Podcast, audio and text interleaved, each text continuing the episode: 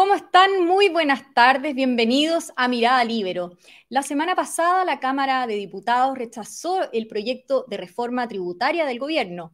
El ministro de Hacienda, Mario Marcel, lo calificó inicialmente como una derrota para el país, pero esta semana ha anunciado diálogos con miras a lograr acuerdos.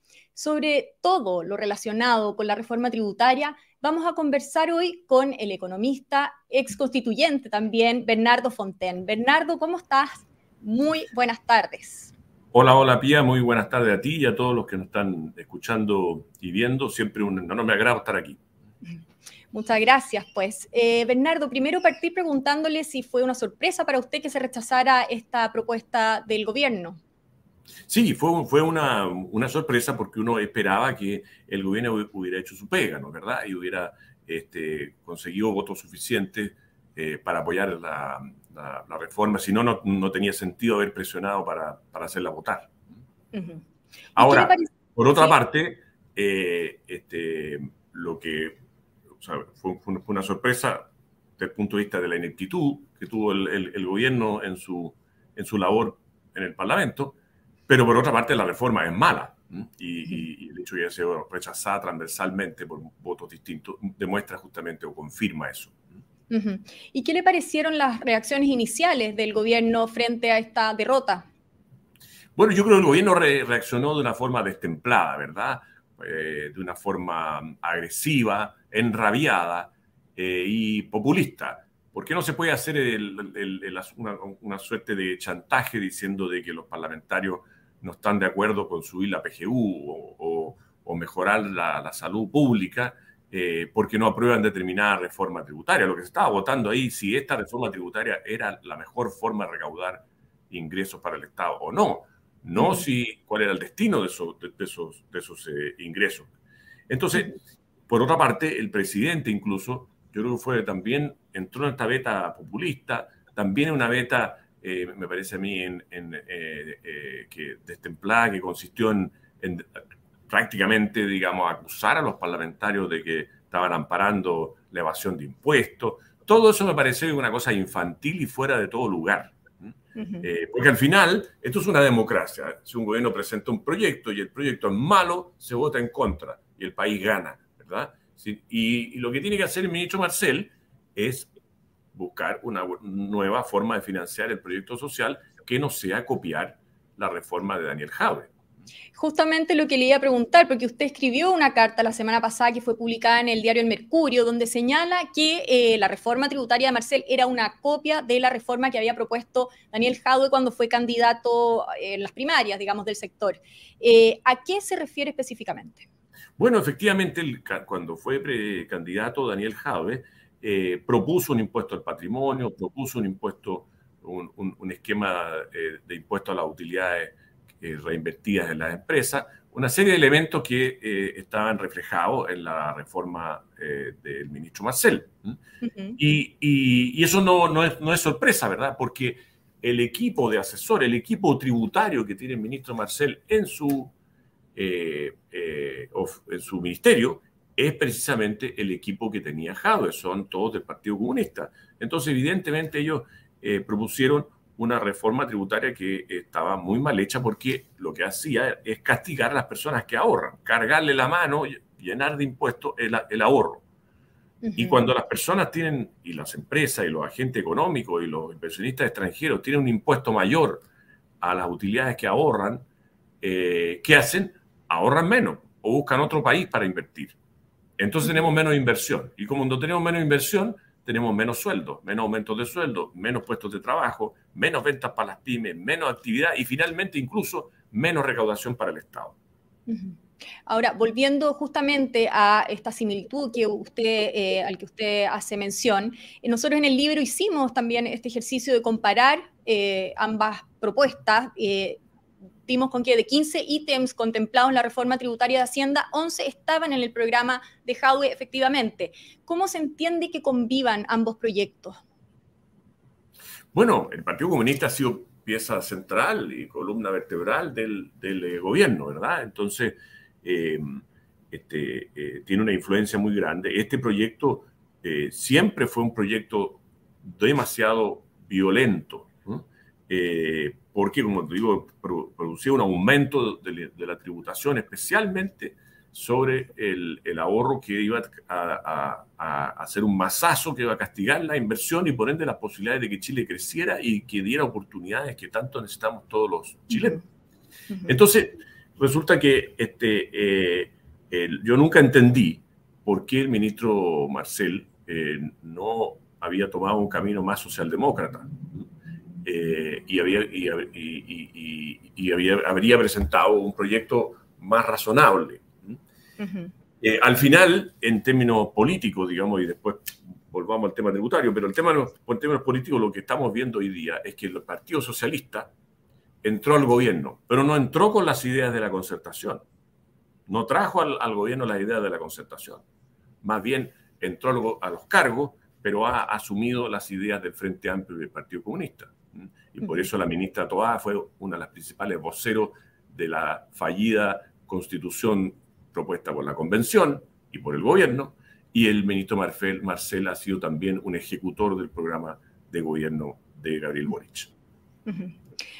Vamos a volver después sobre el, sobre el tema político, pero quiero, em, a ver, ahora ahondar en la parte tributaria propiamente tal, en, términos del sistema tributario actual. ¿Qué es a grandes rasgos lo que se debe resolver mejor a su juicio?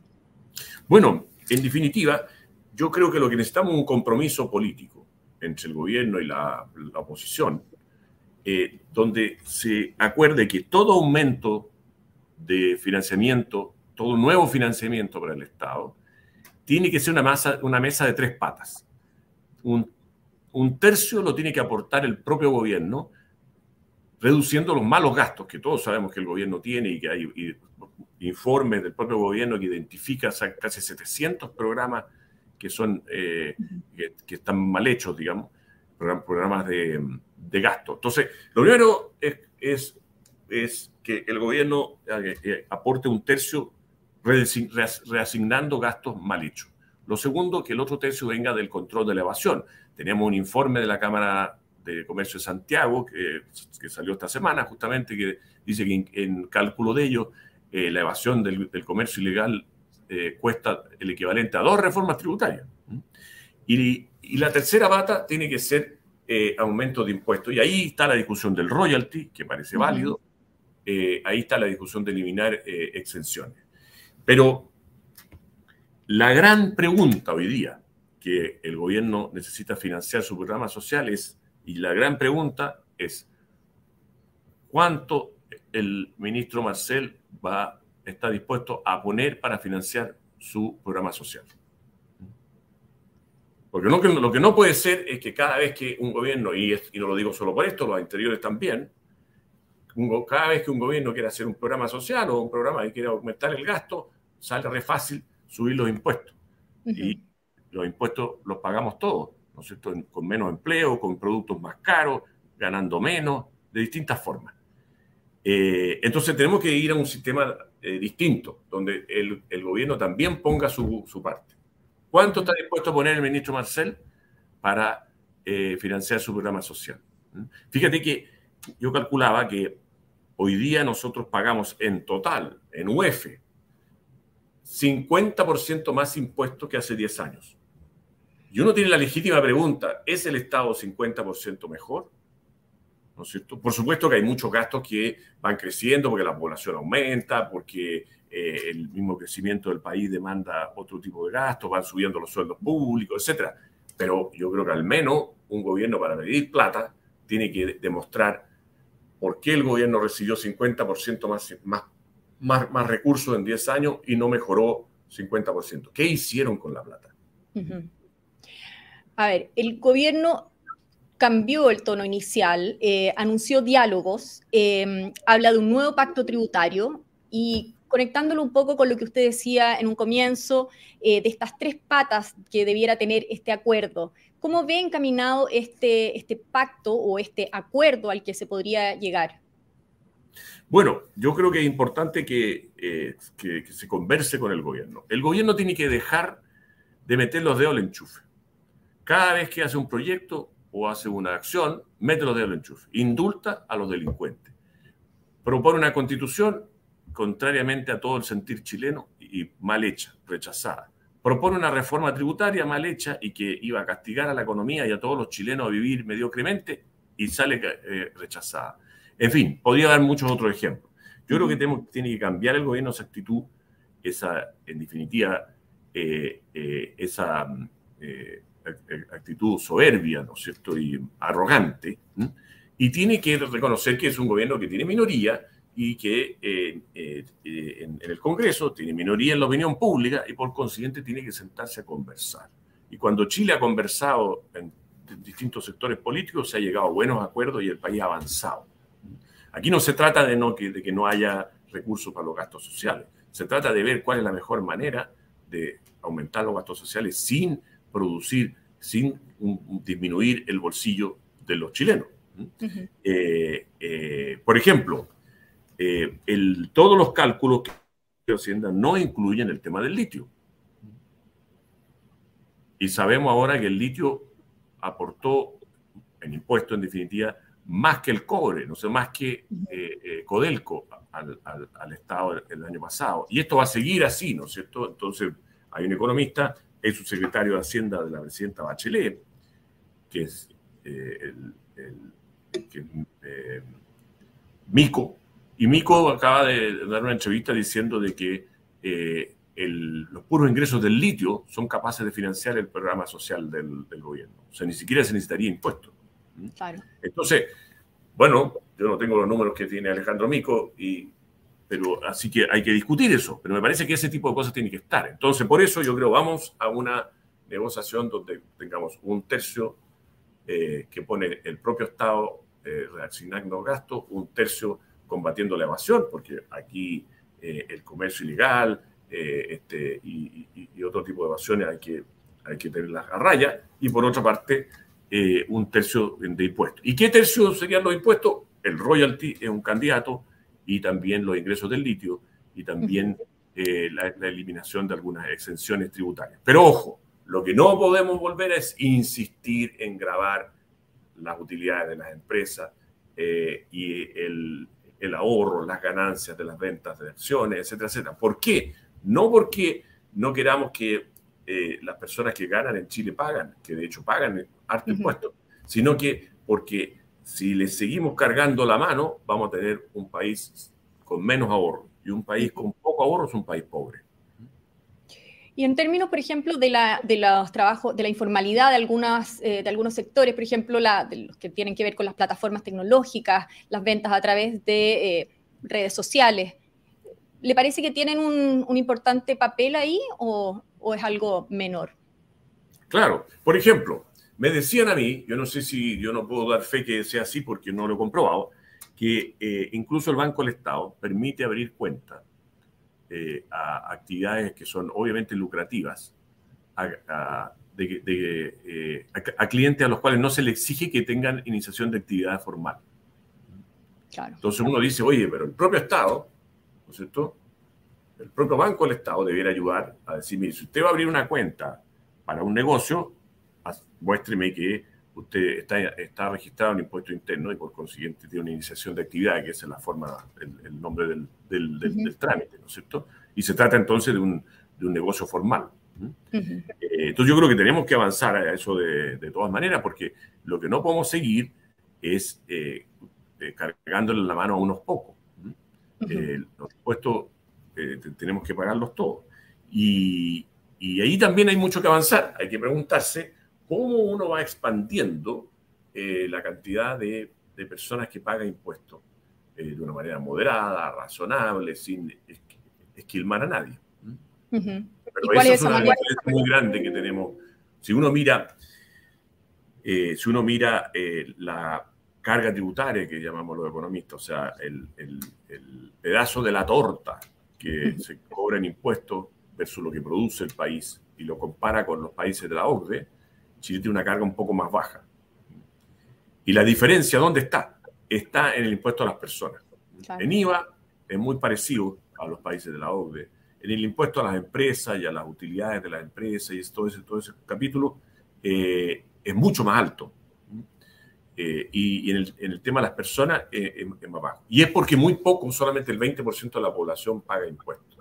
El sistema europeo, el sistema de los países nórdicos, los estados benefactores, todos estos estados sociales de derecho, se financian, financian sus beneficios a través de impuestos bajos a toda la población prácticamente.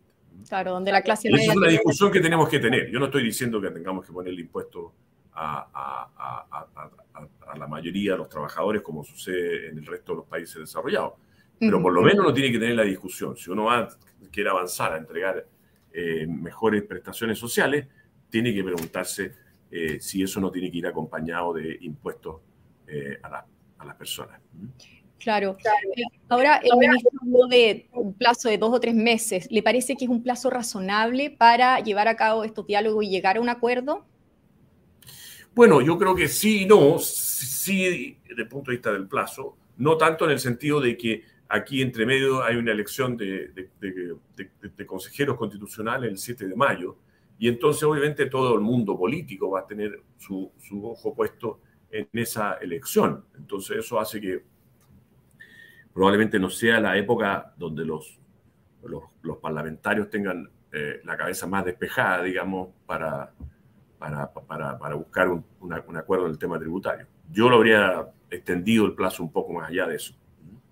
Perfecto. Por último, preguntarle a usted... Pero de aquí a seis meses es perfectamente posible tener algo. Perfecto. No, le iba a preguntar porque usted ejerció un rol importante también eh, cuando se desarrolló, se, se, propuso la reforma tributaria durante el gobierno de Michel Bachelet con el ministro Alberto Arena. Usted eh, lideró o ejerció un rol importante en la oposición eh, a esa reforma. ¿Cómo, ¿Cómo, ve eso? ¿Hay un paralelismo con lo que estamos viendo hoy día? ¿Y qué rol o qué, si está participando de alguna manera en esta discusión? Más allá de donde lo vemos en, general. Bueno, eh, sí, yo creo que eso es una experiencia que, el gobierno debiera mirar. la presidenta Bachelet presentó una reforma tributaria con su ministro de Hacienda, Arenas, eh, que también castigaba brutalmente a la clase media, al ahorro eh, y, a las pymes y era una reforma muy negativa. Ahora, debo decir que esa reforma era bastante más chica que, la que eh, pretendía el ministro Marcel y el, gobierno, y, la, del gobierno, la que se rechazó, era, muchísimo más dañina aún. Pero fíjense la diferencia. Apenas el gobierno de la presidenta Bachelet percibió que la, opinión pública, que los parlamentarios, que las pymes, que los ciudadanos estaban eh, eh, llenos de dudas y más bien de, eh, considerar mala la, reforma que estaba presentando el, ministro Arena, inmediatamente se dieron vuelta y antes de que se votara en, el Senado, eh, este, en general, eh, llevaron esto a una mesa de, negociación, donde al final a mí me tocó participar por la oposición y efectivamente cambiamos mucho la reforma. La reforma quedó mala, pero no pésima. Eh, entonces, ahora yo he hecho, de menos esa, esa, esa voluntad. Espero que eh, el gobierno procese este, esta, esta, derrota, este duro golpe que ha sufrido, eh, y se encamine a buscar un, un acuerdo razonable que contemple qué parte de financiamiento va a poner el propio gobierno ahorrando gastos, cómo, combatir la evasión y cómo este, eh, qué impuestos eh, eh, subir, pero saliéndose obviamente de la reforma que presentó, que ya fracasó, ¿no es cierto? Que hubo votos transversales. Esto, no, esto ni siquiera votó en contra, digamos, o en forma decisiva la oposición, ¿verdad? Aquí hubo sectores de centro izquierda y sectores de izquierda que también votaron en contra. Por eso se produjo esta sorpresiva derrota, porque habiendo consideración que el gobierno tiene mayoría en la Cámara de Diputados, una mayoría en teoría. Pero cuando los proyectos son malos, los parlamentarios en la pega y votar en contra. Muy bien, bueno, vamos a ver cómo se desarrolla esta conversación en los, en los próximos meses. Bernardo Fonten, muchas gracias por haber estado en Mirada Libre hoy.